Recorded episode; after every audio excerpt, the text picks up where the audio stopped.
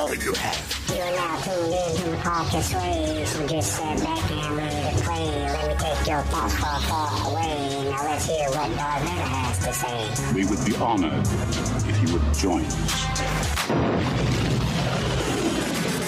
What's going on, my far, far away family? How's everyone doing today? Nothing new for me out here on the Outer Rim, just as dull and boring as ever. But it gives me a lot of time to read, and that's something that I do like to do. I'm always looking for the next great book. Currently, I'm reading the newest High Republic book, but until I finish it, I can't compare it to Bane. Speaking of Bane, I think this would be the perfect time to get to the next chapter. Because when we left off last week, Bane and Zannah were headed back to the caves. Yeah, the ones where the thought bomb is located. I was thinking the same thing. Why in the world would anyone want to go there? But Bane needs to show Zannah something, and that's where chapter 3 left us. So let's see what's happening in chapter 4. Darovit lay huddled on the cold cavern floor, bathed in the eerie light emanating from the egg shaped silver orb hovering in the center of the underground chamber. He hadn't moved for nearly two hours, paralyzed with the wonder and horror of it all.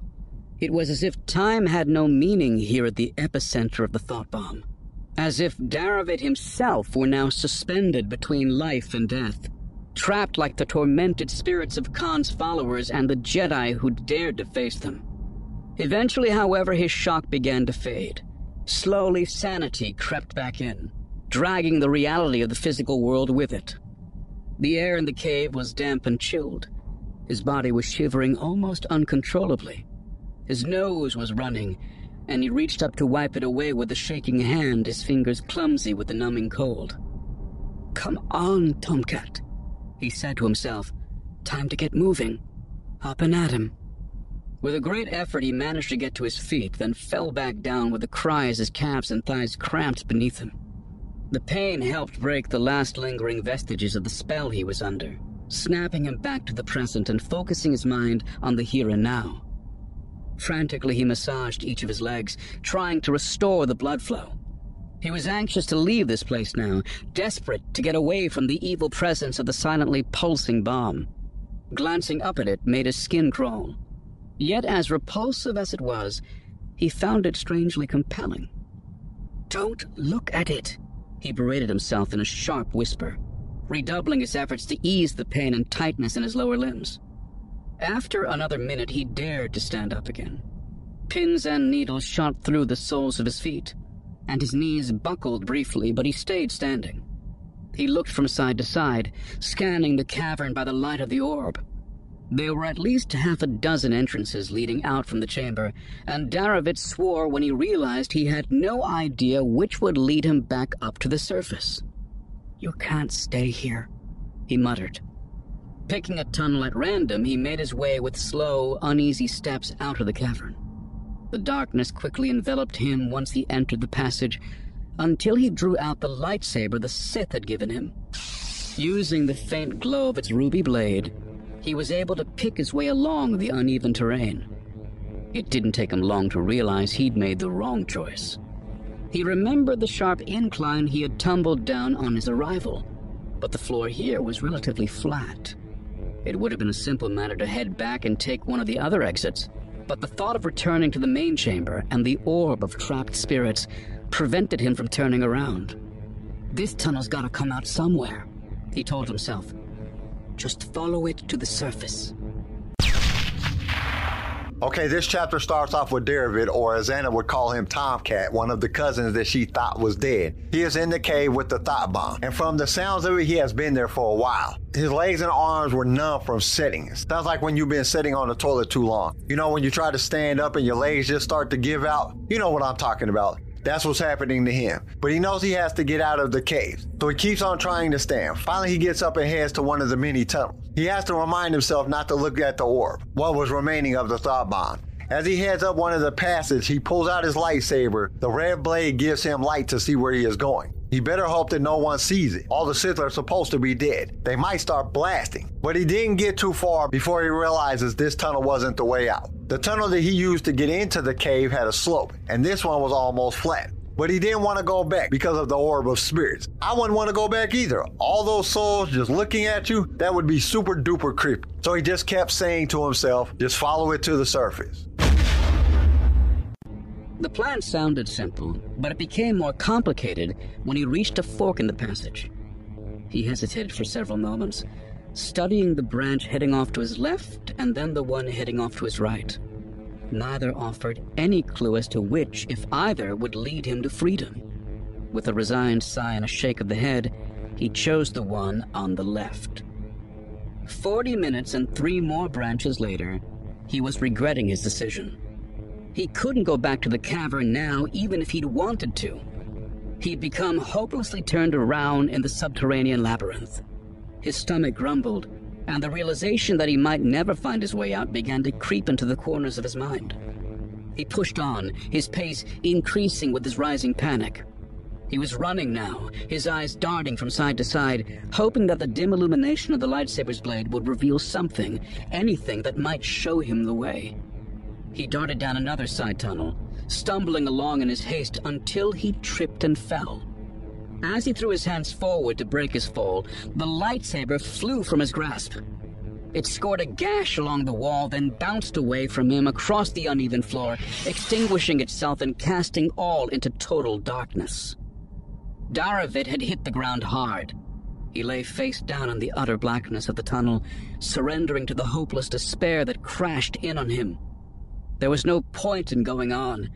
He would never find his way out. Better to just die here, forgotten and alone. He rolled over onto his back, blind eye staring up at the ceiling. And then he heard a sound. It was faint but unmistakable. A voice coming from a great distance, cutting through the oppressive silence. Now you're hearing things, Tomcat, he thought. But a second later he heard it again, echoing through the tunnel.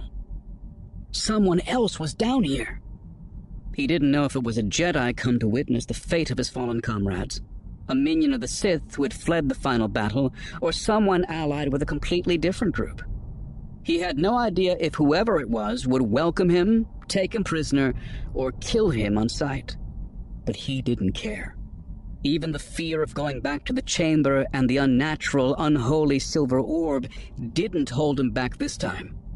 Anything was better than dying of exposure or starvation in these dark tunnels beneath the planet's surface.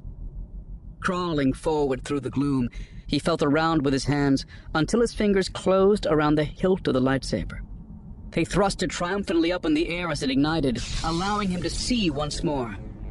He had no way of knowing how far away the owner of the voice was. The acoustics of the tunnel were strange and unfamiliar. Sounds and echoes were unnaturally distorted as they bounced across the irregular stone walls of the underground maze. But he was certain the voice had come from somewhere up ahead, in the direction he'd been going. With the glowing blade to guide him, he moved with an eager confidence. Every minute or so, he would catch another snatch of conversation coming to him from somewhere up ahead.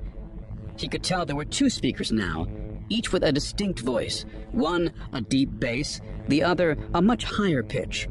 Each time he heard the voices, they were slightly louder, and he knew he was headed in the right direction. He noticed that the darkness of the tunnel was fading. He no longer needed his lightsaber to see his surroundings. But it wasn't the yellow light of the sun streaming in as he neared the surface. It was a cold silver glow. With a start, he realized he had somehow circled back and was once more approaching the chamber of the thought bomb. Whoever the voices belonged to, friend or foe, he'd find them there. The chamber was close, so close he could make out the words the next time the voices spoke. The Sith are only two now one master and one apprentice. The deeper one said, There will be no others. What happens if I fail? The other replied, Sounds like a woman, Darovit thought, too focused on following the voices to pay much attention to the actual words. No, not a woman. He corrected himself a second later. A girl. Will you destroy me too? The girl asked. With a shock, Darovit realized that he knew the voice. He didn't know how it was possible, but there was no doubt in his mind who this was. Rain! He shouted, breaking into a run to meet the cousin he'd thought was dead. Rain! Poor Tomcat, he just can't catch a break. Every time he comes to a fork in the tunnel, it seems to lead him away from the outside. And now he is so turned around, he doesn't know which way to go. I don't know why he doesn't use the Force. The Force should be able to show him the way out. So he is running down the passages of tunnels. And we all know what happens when you run in a poorly lit area. You fall down, and that's exactly what happened. And the lightsaber falls out of his hand and then went out. Now he's lost in these tunnels and it's pitch black. As he lies on the floor about to give up, he hears something. It is a voice coming from somewhere in the cave. He doesn't know who it is, but maybe they can help. And anything is better than dying. People will do just about anything to keep from dying. And it's kind of sad when you think about it. Almost every person is scared of dying. And it is the one thing in life that we cannot escape. But anyway, Tomcat crawls around until he finds his lightsaber. This is the first thing good to happen to this kid. He starts to move in the direction of the voice. Now he can hear two voices, one male and the other a female. And the closer they get, he realizes that he knew the voice of the girl. It was his cousin Rain. So he starts running and screaming her name. That couldn't have been me. I'm way too cautious to run in the direction of any possible enemy. Not his cousin, but the man. Plus, I wouldn't be in any hurry to get back to the orb. The trip to the cave was quick and uneventful. Bane had noticed a few shell-shocked survivors of the final battle of Ruusan staring at him and Zannah as they roared past on their swoop, but he paid them little heed. He doubted any of them would recognize him for what he truly was. And even if they did, their tales of a surviving Sith Lord racing past them with a young girl in tow would seem as ludicrous and unreliable as the accounts of the mercenaries he had let escape back at Kaan's camp. He brought the swoop to a stop outside the dark and forbidding tunnel that would lead them down to the chamber of the thought bomb. Small pebbles crunched loudly beneath the hard soles of his heavy black boots as he dismounted. Zannah was too small to simply step off the vehicle, but she leapt down from her seat without any sign of fear or hesitation, landing nimbly on the ground beside him. Neither of them spoke as they made the descent, their way lit by one of the glow rods Bane had found in the supplies back at the Sith camp. The air grew colder and Zannah shivered beside him, but she didn't complain. They moved quickly down the rough-hewn passage. Even so, it took nearly 20 minutes for them to reach their destination, due to the length of the tunnel. And for the first time, Darth Bane actually saw what his manipulations of Kaan and his followers had wrought. The pale glowing orb floating in the center of the chamber was nearly four meters tall. It pulsed with raw power. It made the flesh on Bane's neck crawl and the hair on his arms stand on end. Dark veins of shadow swirled on the shimmering metallic surface in slow, hypnotic rhythms. There was something grotesquely compelling about it, something fascinating yet repulsive at the same time. Beside him, Zannah gasped, drawing a sharp breath in wonder, then releasing it in a slow hiss of fear. He glanced down at her, but she didn't return his gaze. Her wide eyes were transfixed by the remnants of the thought bomb. Turning his attention back to the orb, Bane stepped forward into the chamber. Zannah took a single step to follow him, then held back. Approaching the globe, he reached out with his bare hand and pressed it firmly against the surface. It seared his palm with cold fire, but he was oblivious to the pain, enthralled by the object's mesmerizing call. Beneath his touch, the dark swirling shadows within coalesced into a single mass. The thoughts of those trapped inside rushed up to meet him. Faint whispers in the dark recesses of his mind. The words unintelligible, but full of hate and despair. Instinctively, Bane's consciousness recoiled. He resisted, fighting the urge to pull his hand back. Instead, he thrust his awareness forward, penetrating the surface of the orb to plunge into the unfathomable depths of its black heart. The hateful whispers erupted into shrieks of torment. But these were not the screams of sentient beings. They were bestial howls of primal, mindless fury. The identities of those the Thought Bomb had consumed, Lord Kaan, General Hoth, all their Sith and Jedi followers, had been destroyed, ripped apart by the Thought Bomb's explosion. Only torn bits remained. Broken pieces of what once had been spirits, no longer capable of conscious thought, wailing in the shared suffering of their eternal madness. They swarmed over Bane's consciousness, cleaving to his still whole identity like parasites attaching themselves to a fresh host. The keening spirits enveloped him, clutching and clawing at his sanity as they tried to drag him down with them into their dark abyss. Bane tore free with contemptuous ease, shredding the already frail and tattered spirits as he cast them aside and let his mind drift back to the surface. An instant later, he was free, leaving behind the prison from which the others would never escape. He let his hand drop from the oblong sphere as he took a step back, satisfied at what he'd learned. There were no ghosts haunting him. Kaan was no more. Not in any real sense. The figure he'd seen at the Sith camp had been nothing but a delusion, conjured up by his own wounded psyche.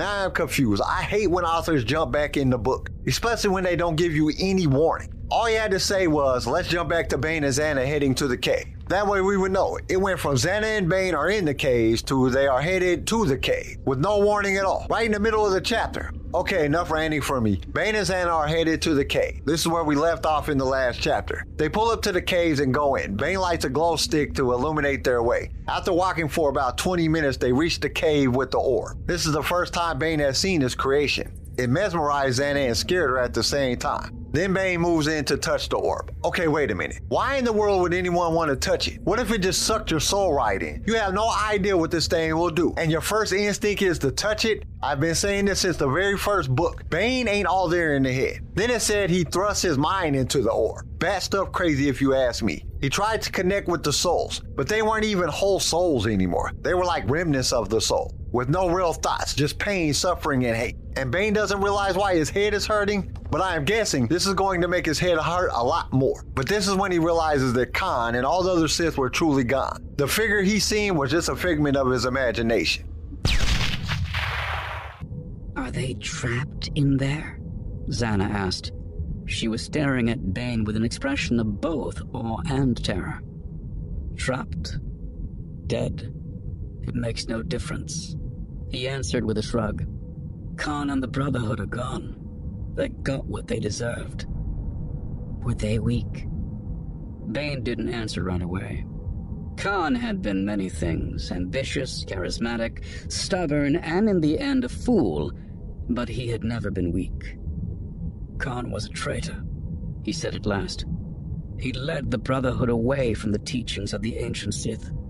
He turned his back on the very essence of the dark side. Zannah didn't reply, but she looked up at him expectantly. The role of mentor was a new one for Bane. He was a man of action, not words.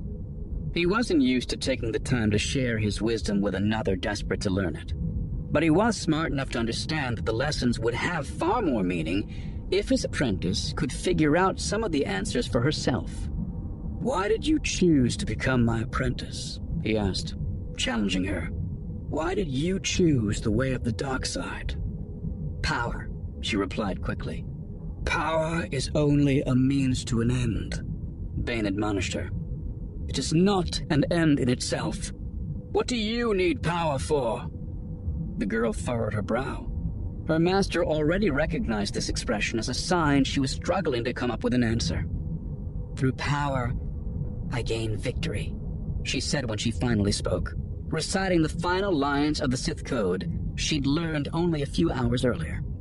From her tone, it was clear she was trying to work through her limited understanding of the dark side to arrive at the answer Bane wanted.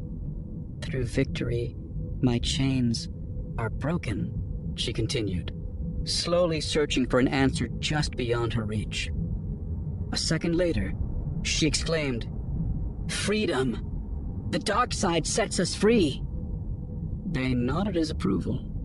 The Jedi shackle themselves in chains of obedience. Obedience to the Jedi Council, obedience to their masters, obedience to the Republic. Those who follow the light side even believe they must submit themselves to the Force, they are merely instruments of its will, slaves to a greater good.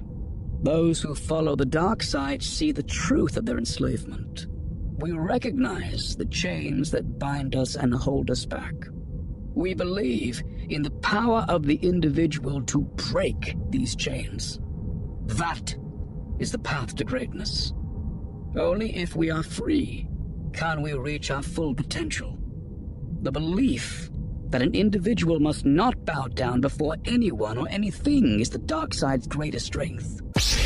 We love bringing you more Star Wars, and it is because of our partners that we can do this week after week. So we invite you to be one of those partners. For as little as a dollar a month, you can help us keep this going. Your support will give us the ability to create future episodes, as well as provide you with the best sounding show on your playlist. And to express our appreciation, we will give you a shout out on our mid series show that we do in the middle of every book. You will also be automatically entered into all future giveaways. All you have to do is go to the show notes and click that listener support link. Now let's get back to the show.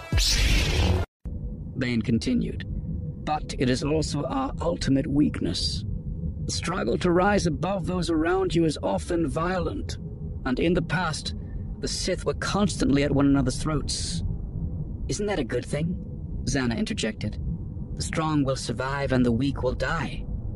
Weak does not mean stupid, Bane countered. There were those with less power, but more cunning. Several apprentices would band together to take down a powerful master, hoping to elevate their own position among the Sith. Then they would turn on one another, making and breaking alliances until only one remained a new master, but one weaker than the original. This survivor would then be taken down in turn by another band of lesser Sith, further weakening our order. Kaan recognized this but his solution was far worse than the problem. Kaan declared all the followers of the dark side, all the members of the Sith Order, as equals in the Brotherhood of Darkness. In doing so, he betrayed us all. Betrayed you? Equality is a lie, Bane told her, a myth to appease the masses. Simply look around and you will see the lie for what it is. There are those with power, those with the strength and will to lead, and there are those meant to follow. Those incapable of anything but servitude and a meager, worthless existence. Equality is a perversion of the natural order, he continued, his voice rising as he shared the fundamental truth that lay at the core of his beliefs. It binds the strong to the weak. They become anchors that drag the exceptional down to mediocrity. Individuals destined and deserving of greatness have it denied them. They suffer for the sake of keeping them even with their inferiors. Equality is a chain, like obedience, like fear or uncertainty or self doubt. The dark side will break these chains. But Kaan could not see this. He did not grasp the true power of the dark side. The Brotherhood of Darkness was nothing but a twisted reflection of the Jedi Order, a dark parody of the very thing we stood against. Under Kaan, the Sith had become an abomination. And that's why you killed him, Zannah said, thinking the lesson had come to an end. That is why I manipulated Kaan into killing himself. Bane corrected. Remember, power alone is not enough. Patience, cunning, secrecy. These are the tools we will use to bring down the Jedi. The Sith are only two now. One master and one apprentice. There will be no others. Now, Zannah is a bold young girl. She comes right out and asks if the souls are trapped in the orb forever. Bane holds nothing back when he answers. He tells her trapped or dead, it doesn't matter as long as they're gone. They were all traitors to the Sith, turning their backs on the essence of the dark side. Zannah looks up at him, waiting for more. Bane didn't know how to be a good teacher, but he did know it could benefit Zannah if she could learn some things on her own. I feel sorry for Zannah. I would hate to have a master like Bane. He doesn't have a clue on how to train an apprentice. So he challenges her by asking her a question. He asks her why she agreed to become his apprentice. Zannah tells him that she wants power. Then he asks her why does she need power. After a moment, she says freedom. Then Bane goes on to spout a bunch of stuff about the Jedi and the light side. Then he tells her about the true nature of the Sith, how breaking the chains that hold them back is the only way to reach one's full potential. Then he goes on to teach her a history lesson and explain the rule of two. This is when Zannah asks another question. She asked Bane if he would kill her if she failed in the task of being his apprentice, but before he could answer, a voice shouted from across the cavern. Zannah nodded, though something still seemed to be troubling her. What happens if I fail? She asked, glancing toward the thought bomb. Will you destroy me too? Bane's answer was cut off by a shout coming from one of the nearby passages. Rain! Rain! You're alive! A boy sprinted out of the shadows, no more than a year or two older than Zannah. He had dark hair and wore the black armor of the Sith. A lightsaber hilt was clutched tightly in his right hand. Despite these warriors' trappings, it was immediately obvious to Bane that this child posed no threat. The Force was barely alive in him. The power that burned so brightly inside Zannah was nothing but a dying ember of gray ash in this one. Tomcat! Zannah shouted, her face lighting up with joy. She took a step forward, extending her arms as if she wanted to hug him. Then, as if suddenly remembering the presence of her Sith master, she pulled up short and clutched her hands to her chest. Oblivious, the boy kept coming. He didn't register her sudden change in mood. He hadn't even noticed the two meter tall figure looming in the shadows behind her. There was something pathetic about him, a desperate loneliness in his voice and his eyes that turned Bane's stomach. I'm so glad, Rain! The boy gasped as he skidded to a stop in front of Zannah, reaching forward to hug her. So glad you're. She stepped back and shook her head, causing his words to catch in his throat. The happiness in his face vanished, replaced by a look of hurt bewilderment. I. I am not Rain, Bane's apprentice said, rejecting her childhood nickname and all it symbolized. I am Zannah. Zannah? A look of confusion crept across the boy's face. Your real name? But why? Fumbling for answers, he finally tore his gaze away from the young girl and noticed Bane standing motionless in the background. His bewilderment became comprehension and quickly turned into righteous rage. You! He shouted, pointing an accusing finger at Bane. Then, as if suddenly remembering the weapon in his hand, he ignited his lightsaber. You stay away from her! He screamed. I will fight you! The boy knew he was overmatched. He knew he had no chance to win a battle against the Dark Lord of the Sith. Yet he chose to stay and fight anyway. The actions of a complete and utter fool. Darth Bane regarded his doomed adversary with contemptuous indifference. This boy was nothing to him, an inconsequential speck he would wipe away. If the boy wanted the vain and empty glory of a so called courageous death, Bane would grant it. He dropped his hand casually to his lightsaber, but before he could ignite his weapon, Zannah reacted. Just as she had done when she had broken the necks of the unfortunate Jedi who had accidentally killed her friend, the girl unleashed a wave of unstoppable dark side energy. She acted on pure instinct, drawing on her natural affinity for the Force with no forethought, preparation, or even training. It happened so quickly, Bane never even had a chance to put up his guard. But the attack wasn't directed at him. The right hand of the boy she had called Tomcat, her cousin and childhood friend, disintegrated. With a mere thought, she obliterated everything below his wrist. Flesh, bone, and tendon vanished in a bloody explosion, leaving only a ragged stump. With nothing left to grip it, the hilt of his lightsaber clattered to the floor, the blade extinguished. Howling in pain, the boy fell to his knees, clutching his mutilated limb to his chest. Small spurts of blood pumped out of the wound and splattered onto the cavern floor. At this point, Darovit runs across the cave to greet his cousin, oblivious of the presence of Bane. Bane felt only a flicker of the force coming from this boy. It made his stomach hurt. Zannah was at first happy to see her cousin, then remembered that her master was right there. When Darovit reaches her with his arms out, she recoils and moves back. He knew something was wrong. Zannah tells Darovit that she is not Rain. Her name is Zannah. Darovit, confused by his cousin's word, finally looks up to see Bane standing there. This is when he ignites his lightsaber in his hand and tells Bane to get away from his cousin. Bane drops his hand to his saber, but before he could unhook it from his belt, Zannah responds by exploding her cousin's hand, forcing him to drop his saber. With family like Zannah, who needs enemies? I have a few family members like that. Family that would pick the side of a total stranger before even listening to your side. But all Darovit could do was scream and reach to where his hand used to be. This had to be one of the most painful things ever. Could you imagine your hand just exploding? Oh my force, that would hurt so bad. Just pow, hand gone. I would hate her forever. The master glared down at his apprentice. Why? he demanded.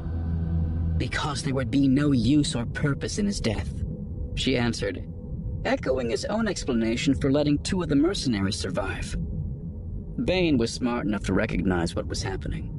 Zannah was trying to save her cousin's life. He knew that the emotions driving her sentimentality, mercy, compassion were weaknesses from which she must learn to free herself. But he didn't expect his apprentice to learn the ways of the dark side in a single day. He looked down at the injured boy crumpled on the ground. The blood spurting from his stump had slowed, the blast that had taken his hand had also partially cauterized the wound. The flow was further staunched by dust and grime from the cavern floor as he rolled back and forth at Zannah's feet. Tears poured from his eyes and mucus ran from his nose to clog his mouth and throat, turning his cries into thick, blubbery whimpers. She regarded him with a cold and calculating eye, feigning disinterest. The risks from letting this wretched creature live were small, Bane decided. Like the mercenaries, no one would believe his tales of surviving an encounter with a Sith Master. It was obvious that Zannah wanted the boy alive. But she hadn't begged or bargained for his life. Instead, she had taken charge of the situation, unleashing the dark side and then defending her actions with Bane's own teachings. She had shown not only her power, but also her intelligence and cunning. It was important to reward such behavior, to encourage her when she displayed the gifts and talents that would allow her to one day take the mantle of Dark Lord from her master's shoulders. More important than ending the life of one miserable, insignificant boy. Leave him, Bane said, turning on his heel. He's nothing to us. Zannah quickly fell into step beside him as they made their way from the chamber and began the long, slow climb through the tunnels back to Ruusan's surface. Bane noted with satisfaction that even though Tomcat's pitiful sobs echoed after them, his apprentice never once glanced back. So Bane questioned his apprentice. He asked her why she did that. She used his own words against him, but he knew that's not why she did it. She was trying to save her cousin's life. He also knew that this showed weakness, but she was young and she could be taught to overcome this. Then she paid her cousin no mind. She had taken the lead and used the dark side without instruction. Bane was in a sense proud of his apprentice, and he knew that the boy posed no real threat. He told Zannah that it was time to leave, and as they exited the cave, he noticed that his apprentice never even looked back to check on her whimpering cousin. This gave Bane great satisfaction. Now, this was a good chapter. Not so much for action, but it gave an understanding of who Zannah is and what lengths she will go to to please her master. At this point, she still has a little light in her, as we seen by her saving her cousin's life, but not enough to disappoint her master. We also learn more about Bane's teaching process. He thinks letting Zannah learn on her own is beneficial, which I don't know if is a good or bad thing. I guess we will find out as the story continues. Now let's get to the quote for this week, and it comes to us from Chris Grosser. And he said, Opportunities don't happen, you create them. Success is not something that just falls in your lap. Opportunities come from movement, stepping out of your comfort zone into a place where you can create your future. Let me put it to you like this You are working on achieving your dream, whatever that dream may be. As you are working on that goal, you meet a guy named Mike. Mike is working on his own idea. You and Mike get to talking. He really sees how your idea could work. Mike introduces you to his investors, and they love your idea. Next thing you know, all your dreams are coming true. That would have never happened if you were not working on your idea because you would have never met Mike. Moving forwards is the key. If you are not moving, neither will your goal be moving. Okay, I think that's all for today. Join us next time as we cover Chapter 5 of Darth Bane Rule of 2. Hope to see you there.